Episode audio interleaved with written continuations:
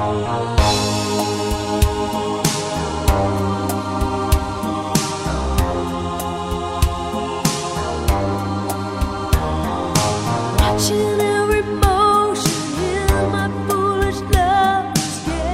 随口说美国。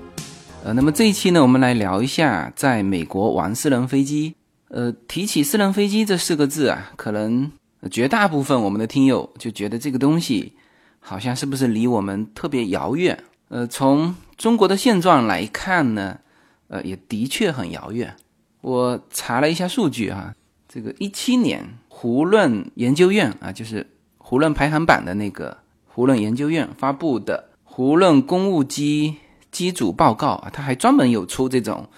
呃，关于中国的私人飞机的这个报告啊。总共大中华地区就是包含了台湾、香港、澳门啊，当然主要是中国大陆了。这个整体公务机的数量是四百六十六架，那么其中有一百六十四架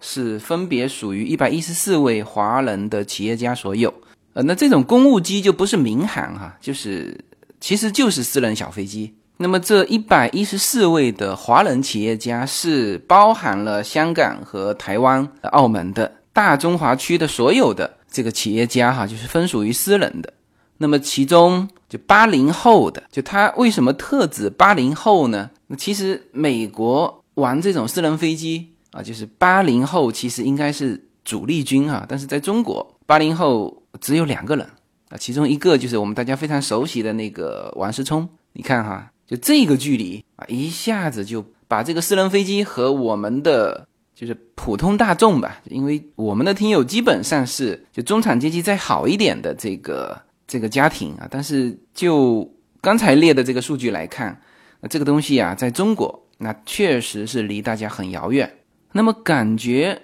所谓的这个拥有私人飞机，那肯定是非富即贵了，而且这还不是普通的非富即贵。你看这个八零后。大中华区只有两个人拥有私人飞机，呃，但是大家知道是随口说美国啊，就我在聊的所有的内容啊，应该是贴地气的，我绝对不会和大家去聊一个就极为高大上到和大家生活完全没有关系的一个内容。那么这一期要聊这个私人飞机，可能我一开篇的这一期啊，重点一个任务啊，就是要把这个私人飞机。和大家的距离先拉进来，那这是我聊美国的私人飞机，或者说美国的私人飞行，这里面可能会有几期的节目啊，但作为第一期啊，先解决这个问题。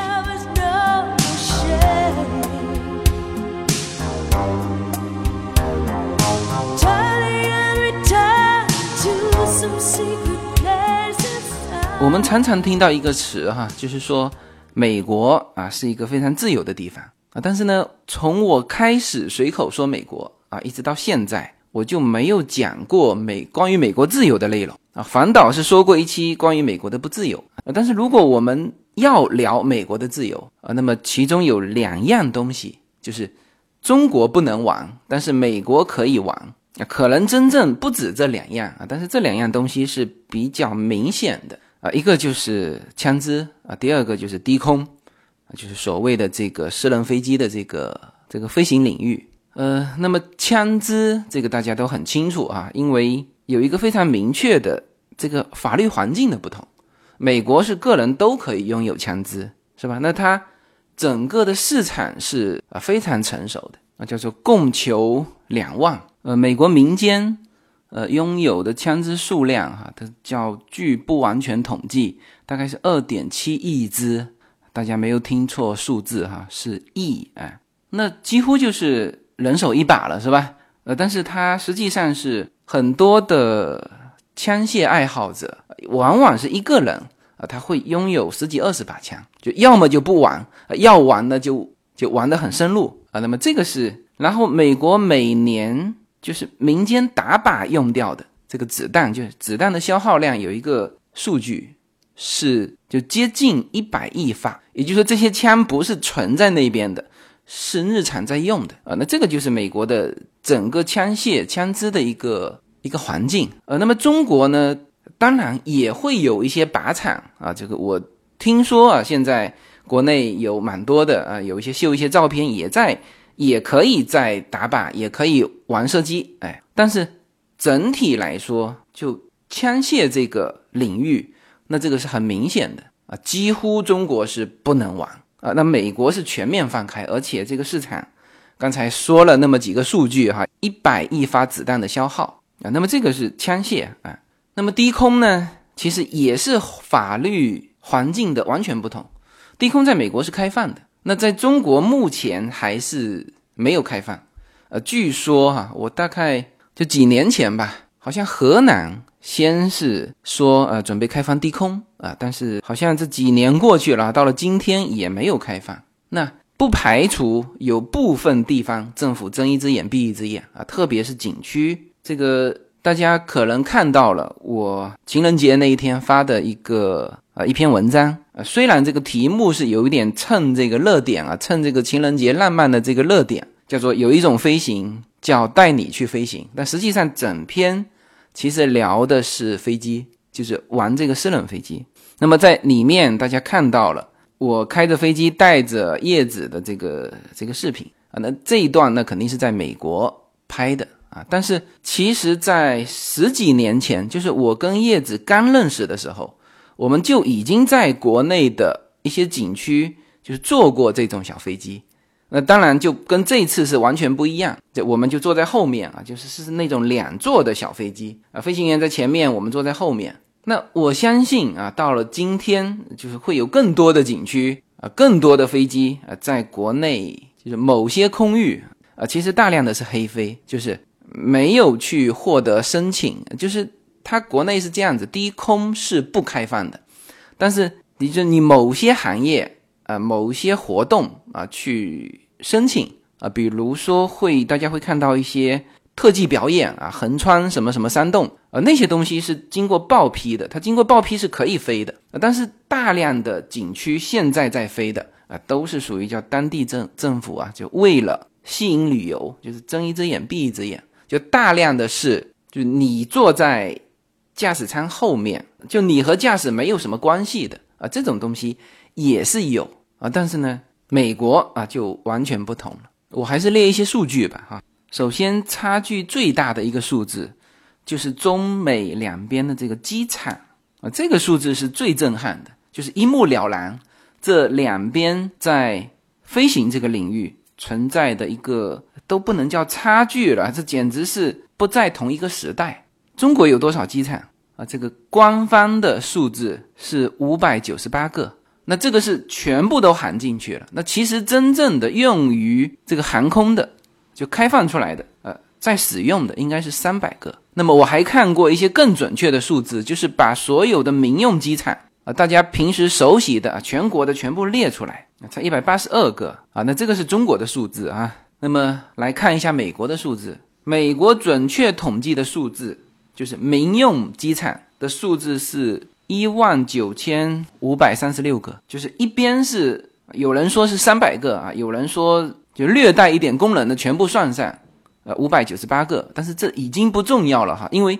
对比这边的数字是一点九万个啊，呃，当然你要说说在一万九千个里面啊，有相当一部分是私人机场，但是私人机场也是机场啊，它也能够这个起飞降落飞机嘛，啊，那很多的这个这个飞友啊，呃，都是在家里办的 party，就是就他们家有私人机场，然后。一群的飞友就飞到他们家去，呃，这是可以用的机场呀，一点九万个。好，我们就算是把这些所谓的个人机场给就数字给拉开，就是公用的开放出来，所有的飞机都能够起飞降落的啊。有塔楼的那个机场有多少个呢？有五千一百七十个，那就不算那个个人机场、私人机场，就算这个公众运营的这个机场，那也是中国全部机场的十倍。啊，这是一个应该说差距最明显的一个一个数据。那接下来说飞机，中国的飞机，那刚才我说到了一个就私人飞机，呃，当然现在因为大家富裕起来了嘛，那有更多的人在订这个飞机，那么就算是算上二零二零年的订单量，刚才说了，也就是九百六十架，就不到一千架，那么就把这个民用所有的民用飞机。啊，这个行业内有这个具体的数字哈，就所有的中国的飞机合起来是五千七百二十六架，那么其中运输飞机是三千六百架啊，通用飞机是两千四百架，那也就是说全中国合起来不到六千架的飞机。那么美国这边是多少呢？呃，单单加州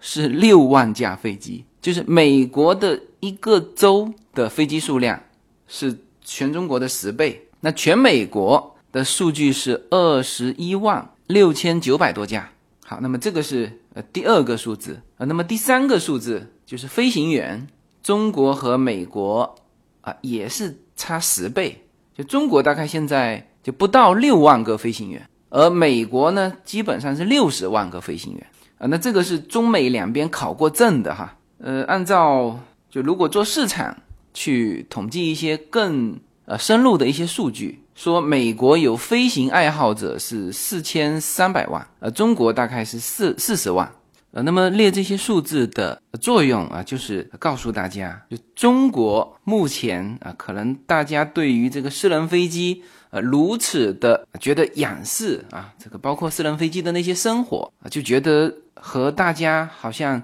有非常遥远的距离啊。中国之所以这样啊，其实最重要的原因啊，和这个枪支的问题其实是一样的。什么呢？就法律环境，就中国的低空是不开放的啊，几乎所有的空域是军管的啊，就民用的那些航线啊，就是批给你那些航线，然后机场又少。那么就造成了，其实真正的呃那些富豪哈，有私人飞机的那些富豪，其实他用起来也是非常非常的不方便啊。那么就变成在中国是特殊情况，就只有金字塔尖尖尖尖的那一部分人，呃，才敢去想说拥有私人飞机。但是在美国不是这样的啊。那可能列完这些数据，大家还很难理解，说哎，这个自由军这期节目。聊这个私人飞机，这个聊一个离我们这么遥远的这个事物，就是如果大家还没有这个感觉的话，那么接下去呢，我就要把就关于就是在美国的私人飞机的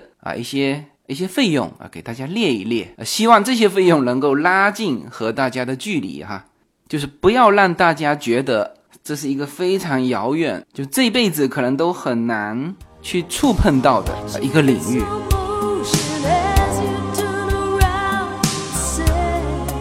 随口说，美国的听友大家好，我的新书《平行美利坚》目前已经在当当网、京东等各大网站均开始正式发售，同时在电子书 Kindle 上也已开始发售。那么这本书是随口说美国的第一本书，也是我个人第一本书。拨开迷雾看美国当下，中美两国恰是两条平行线。只有穿梭其中的人才能看清一切。希望大家支持这本书，现在就可以立刻在网上下单购到这本书。谢谢大家。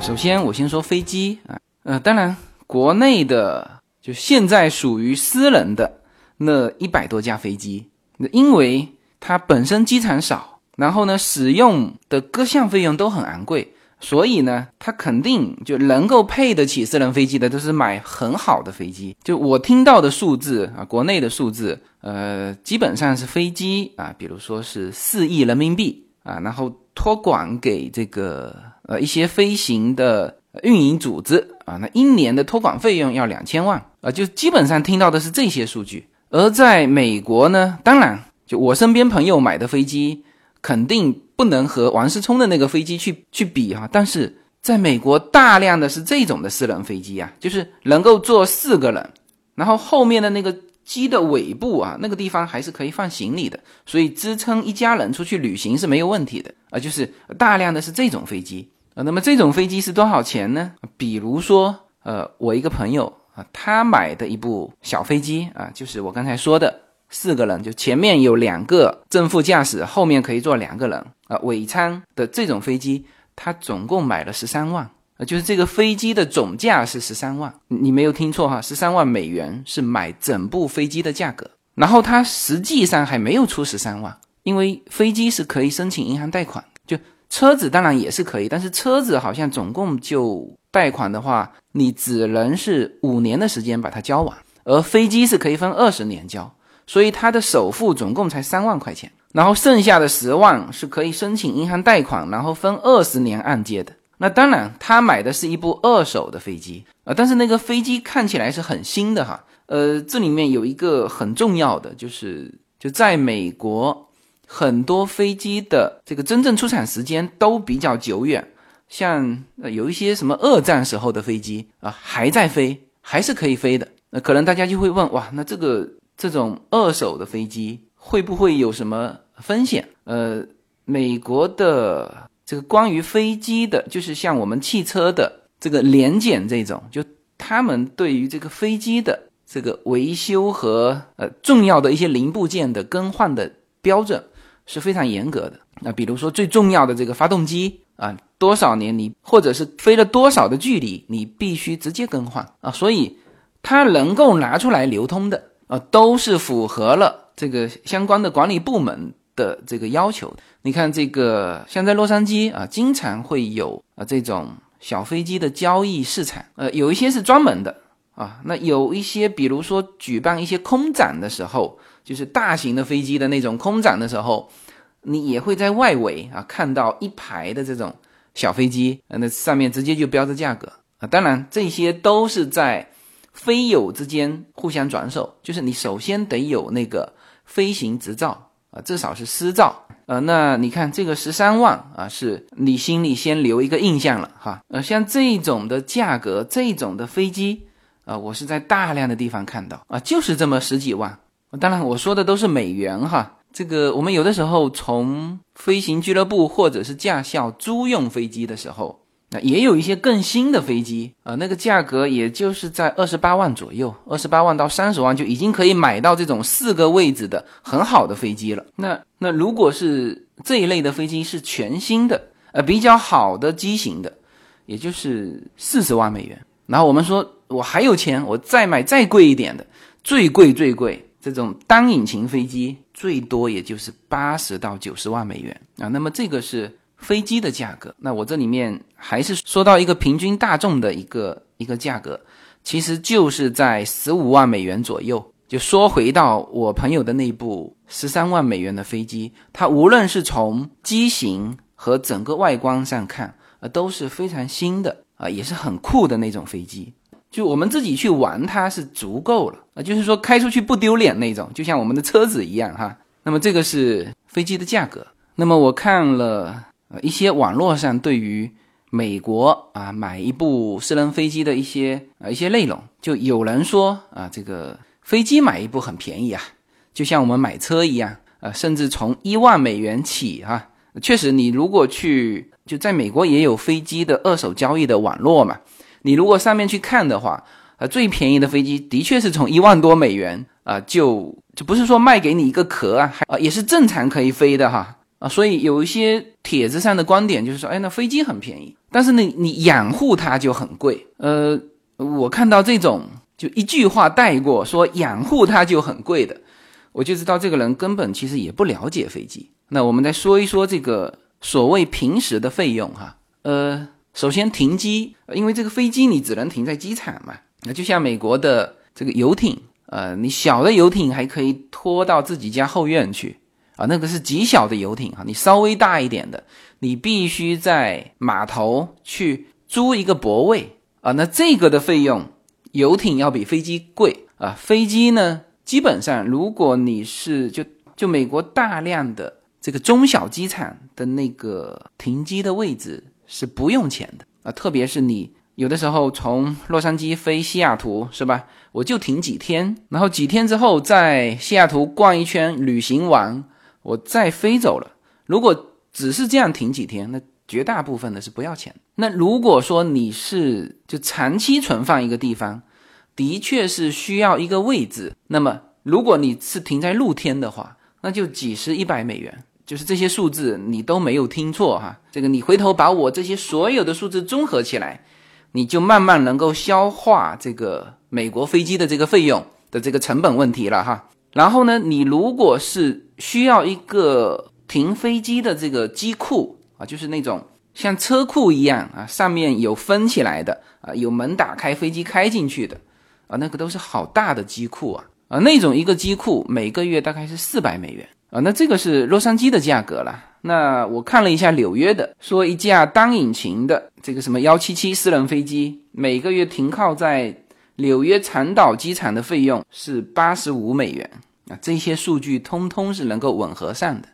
对，就是这个钱啊，这个是停机的费用。好，那么有了飞机啊，可以有地方停，然后呢，你就要把它飞起来嘛，是吧？在中国是飞上去和降落都是要给机场钱的哈，但是在美国是不要钱的。呃，你又没有听错，就是不要钱的，因为在美国来说，这些小机场绝大部分是市政出钱，呃，因为它的这个居民就有这种。机场的使用的需求嘛，所以呢，有很多的小城市在适合建机场的地方都有建这种小机场，然后呢是由市政在管理的，有那个塔楼，包括塔楼上的空管、地面指挥，所有的这一切都都类同于什么呢？都类同于就是给当地居民提供的一种市政服务。当然，这些钱是包含在这个市政的税收里面的哈。那就说明没多贵嘛，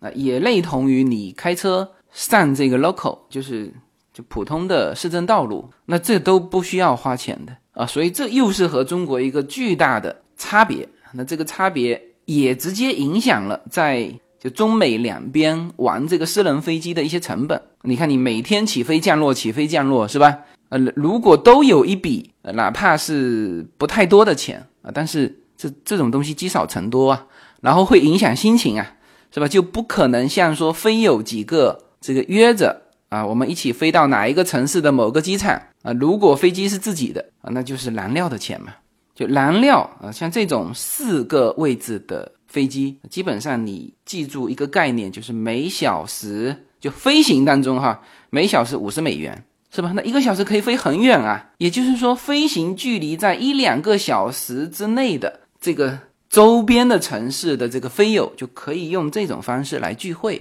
啊，虽然大家住在不同的城市啊，但是一联系啊，约一个日子啊，一起飞到某一个机场，大家一起坐下来喝一杯咖啡，聊聊天啊，或者吃一顿饭啊，然后再飞回去，飞回各自的城市啊，那这就是很惯常的美国这边很多飞行俱乐部的一些活动啊，它就是这个样子。那。没多少成本嘛，就是油钱啊。如果说你的这个飞机是租的，那么一个小时的租用的费用也就是一百到一百五之间，就看不同的机型。而且这一百到一百五是含着油钱的。这个我可能下一期会聊到，就在洛杉矶这一边的，如果你是学习飞行啊，一种是请教练，就教练教你就一起飞的一个价钱啊，大概是一百五十到两百块钱之间。啊，这里面还含了给教练的钱。那如果说我不要教练，我自己飞啊，那这每小时就是你自己一个人租这个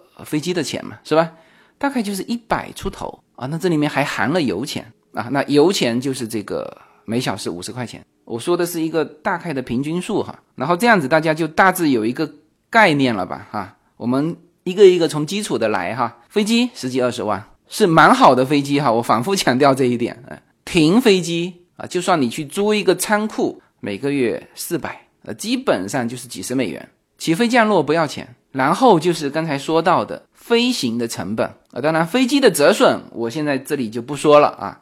那么飞行的成本呢，应该就只有这个汽油的钱。刚才说了，平均一个小时五十五十美元。那这里面呢，也许大家就是稍微了解。国内的航空汽油的啊，也会感觉这里面好像还是有差距的。是的，这里有蛮大的差距哈。美国一加仑的航空汽油是四美元，折成人民币四七二十八吧，反正不到三十块钱。而中国的一加仑的航空汽油是多少钱呢？是一百人民币啊。那有人说这里面三倍的价差啊。这是为什么啊？为什么只能用垄断这两个字去形容呢？就美国的航空汽油，它是开放市场，呃，谁都能经营，那互相竞争之下就形成一个真正的市场价格，它高了它也卖不了，是吧？那中国不一样，中国特别是在航空这一块，就中国的飞机也不是各个航空公司自己可以买的，它需要通过就民航总局下属的一个专门采购飞机的一个公司，就只能通过那个公司买。然后呢，这个飞行的汽油也是通过指定的一个公司去卖，叫做中国航空油料集团有限公司啊，简称中航油啊。当然这里面就很多复杂的原因吧。总之，这个目前这两边的关于航空汽油的价差就是三倍。呃，那当然这里除了就正常飞行使用当中的这个费用之外呢，那还有每年有一块的费用啊，就是关于年检的啊。刚才说了哈，美国二战时候的飞机都在天上飞，所以你如果买一个二零零几年的飞机啊，那就已经是很很新的飞机了。像我那个朋友买的，呃，他就是二零零三年好像，呃，当然也飞了十几年了。但是作为一架飞机来说，它的定期的很好的保养，啊，基本上像这种的飞机就算是一个就是八九成新的啊，性能很好的一个飞机。没有什么能够阻挡。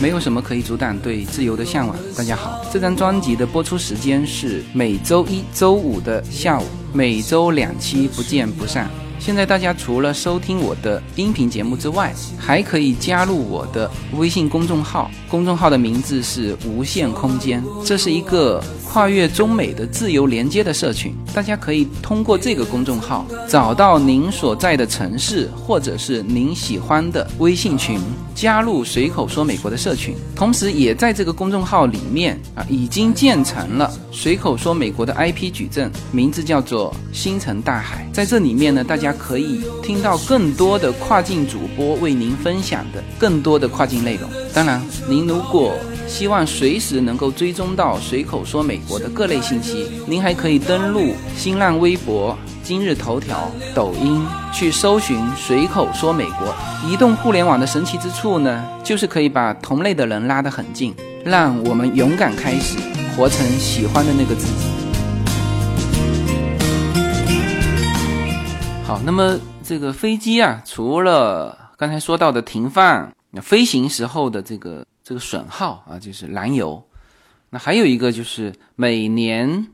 有两笔的钱啊，一个就是飞机的定期的这个维修检验啊。那么这个价格呢，就以我朋友的那部飞机来说哈，大概就是每飞行一百个小时，两千五到三千美元的这个维修检验的这个费用。呃，这一百个小时相当于什么意思呢？就是说。基本上属于私人飞行的，如果是家庭用的，那一百个小时可以用一年，一年也用不了一百小时。那也就是说，你就把我们正常的这种私人飞机啊，当然我再次强调啊，是这种四个位置的小飞机哈，就这种飞机的每年维修检验，就是这个年检啊，七七八八的这些就保养的钱，大概就是两千五到三千。呃，除了这块之外。那还有一个蛮重要的一块就是飞行保险，呃，这个关于保险的内容我不再展开了哈。就如果你是飞行员，就你本身身上还要有很多的保险，那这部飞机啊也要保，就像我们的呃汽车的保险一样。那么相对来说，那么飞机当然一旦它出了事故，那么造成的损伤那肯定要比这个汽车来的严重的多嘛，所以它的保费也肯定多。那么这个保费大概是多少呢？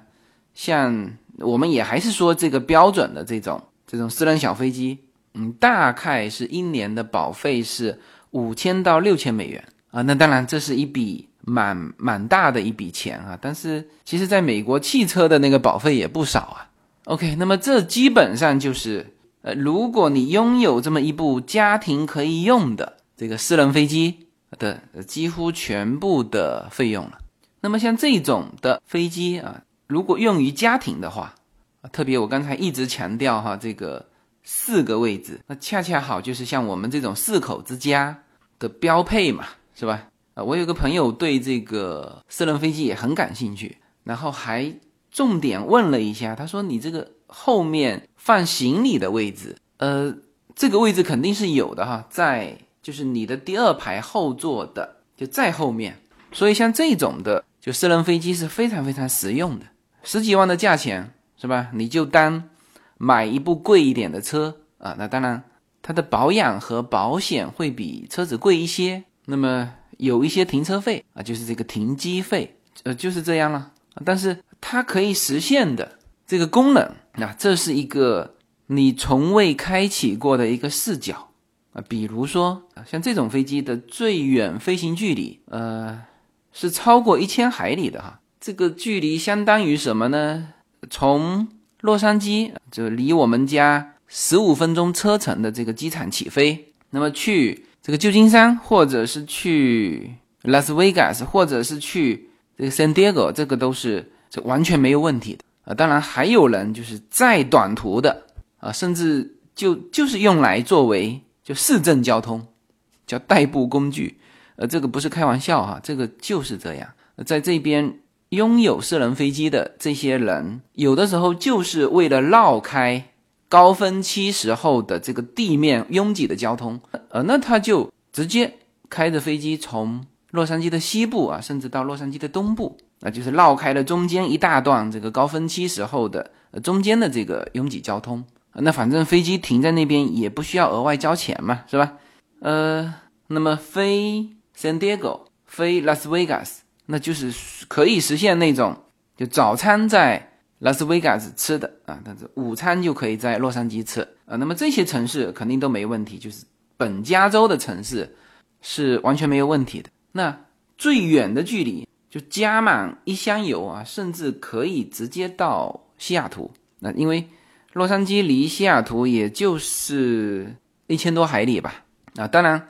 你说我要飞得更远，没问题啊。你飞到西雅图加油啊，它的就机场的这些服务啊，就是包括这些小机场的服务也都是非常周到的啊。一个就是加油嘛，你打一个电话，他就加油车就开来了。你你的。飞机停在那边别动啊，他来给你加油。啊，这是一种；还有一种就是还提供这个这个租车服务，就比如说我飞到西雅图，然后呢，我跟这个租车公司约好一个点，他就把车子就送到那个机场，那我等于是一下飞机，飞机停好就可以拖上行李箱，开上租的这个车子。啊，然后在西雅图逛它两天，然后就开着飞机再飞。啊，比如说环石啊，就是可以这么就呃，像这种飞机虽然不可以飞很远的啊这个距离，但是它可以一站一站这么飞过去啊，是吧？这就完全开启了你一个就另外一种旅行的角度。就是我之前就觉得和叶子那就比比较浪漫的这种退休生活啊，那时候就很想说，这以后去搞一部房车，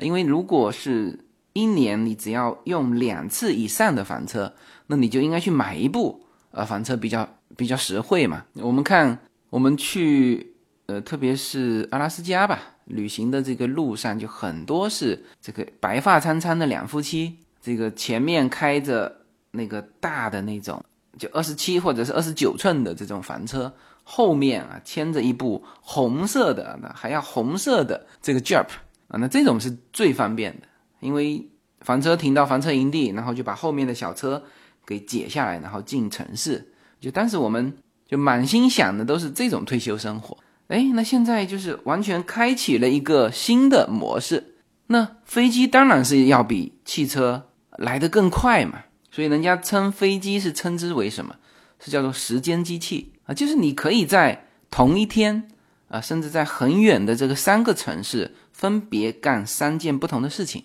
那这只有这种私人飞机能够实现，你去做民航都很难实现啊，因为你在机场要安检嘛，要等嘛。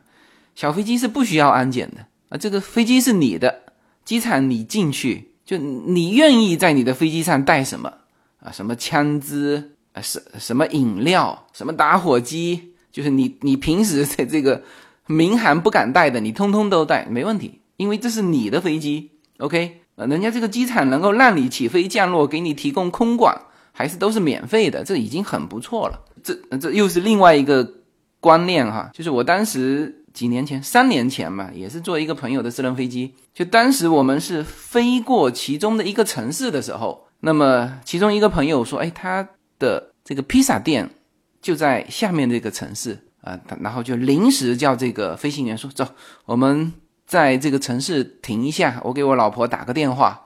叫他送三个披萨来。”然后真的就下去了。然后呢，这个等了一会儿，他老婆送了三个披萨来，然后我们再飞。就这种的感觉，绝对不是做民航能够能够比的，好像是这个自驾游和那种参团旅游的的那的那种不同，就是完全不同。就是所有的人，如果是参加过自驾游的，我相信就已经回不去了哈。就是像我们就是啊，我们十几年前第一次出来旅行就是自助行，那时候还不叫自驾游，就到美国到欧洲才是自驾游，那当时叫做自助行啊。后来我们就再也没有参加任何的什么团，因为根本已经不适应那种那种氛围了。啊，那么如果你有私人飞机啊，那这个和民航的感觉又是完全不同。然后拥有这种呃家庭的私人飞机还能做什么呢？我们说，确实是叫开启了你看待这个世界的另外一个视角。比如说，我们有的时候在这个格里菲斯天文台啊，看到下面的万家灯火啊，从天文台上看下去就非常漂亮，就是。洛杉矶的夜景啊是非常值得呃作为一个重要景点去看的，所以我对于很多来洛杉矶的朋友，那其中有一个重点推荐的就是去格里菲斯天文台看洛杉矶的万家灯火，因为洛杉矶是很平的嘛，从那个上面看下来，它的灯光又璀璨，很漂亮，叫灯海呀。那如果你有了私人飞机，你可以干嘛呀？你可以飞起来看嘛。是吧？格里菲斯天文台是很高，但是没有你的飞机高啊。那么在洛杉矶有飞过的朋友都清楚哈，就洛杉矶的白天还有可能会有乱流，那么洛杉矶的夜晚，这个气流是是非常平静的，所以好多人是喜欢在晚上飞啊，然后下面是一片灯海啊，然后你还可以飞到那个，就晚上八点钟呃，飞到迪士尼的上空。啊，正好是焰火打上来啊。我们在很多种角度看过迪士尼的烟火啊。我我之前说过迪士尼的时候，我说，其实迪士尼的就是所有的游乐项目里面，就烟火是最值得看的啊。第二是游行啊，第三才是那些什么秀啊，第四才是设备。那么你有没有试着说，我们从半空中来看迪士尼的烟火呢？啊，这就是。就是你，当你学会自己开飞机的时候，当你拥有一部会飞机的时候，当然你这可以是买，也可以是租嘛。这最关键的是你要学会开的时候，你就可以带上家人，带上孩子，就和孩子们一起在半空中看迪士尼的烟火啊，这个是完全不同的角度。呃，OK，那么呃，这期又到了时间了哈。那么我想在开始的时候我也说了啊，这一期的目的。是希望拉近这个美国的私人飞机和私人飞行与至少是和我们随口说美国听友之间的一个距离。那我想这个目的啊，通过这一期，我希望是能够达到。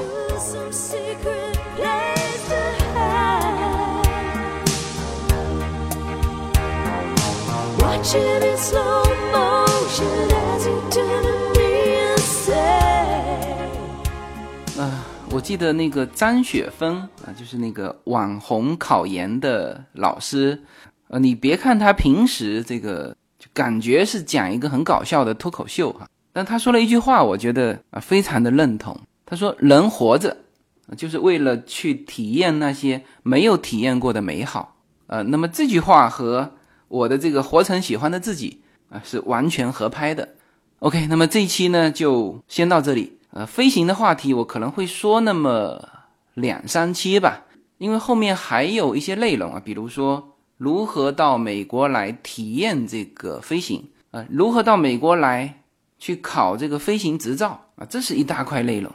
那么还有一块啊，其实是就我们说跨境的商业机会，有的时候就是这么对比来的。因为我看了一组数据哈，除了刚才告诉大家的，就中美飞行员、飞机、机场啊之间的这种重大两边的一个重大差距之外，有一个数据是让我很意外的，什么呢？就是这个飞行的这个旅客吞吐量，就一七年美国的旅客吞吐量，就航空哈是九点六五亿啊，这是美国的，而中国是多少呢？中国是十一亿，也就是说我们总共只有不到六千架的这个七七八八所有的合起来的这个飞机，还甚至还包括运输机的这种飞机，承载了十一个亿的旅客吞吐量啊，这其实是一个极大的市场，就在这里面的我们可能会呃出现的一些。跨境的机会啊，那么这些内容我都会在后面的节目当中啊慢慢跟大家去展开，好吧？那么最后用张雪芬老师的这句名言啊作为这期节目的结束语，就是人活着就是为了体验那些没有体验过的美好。OK，谢谢大家。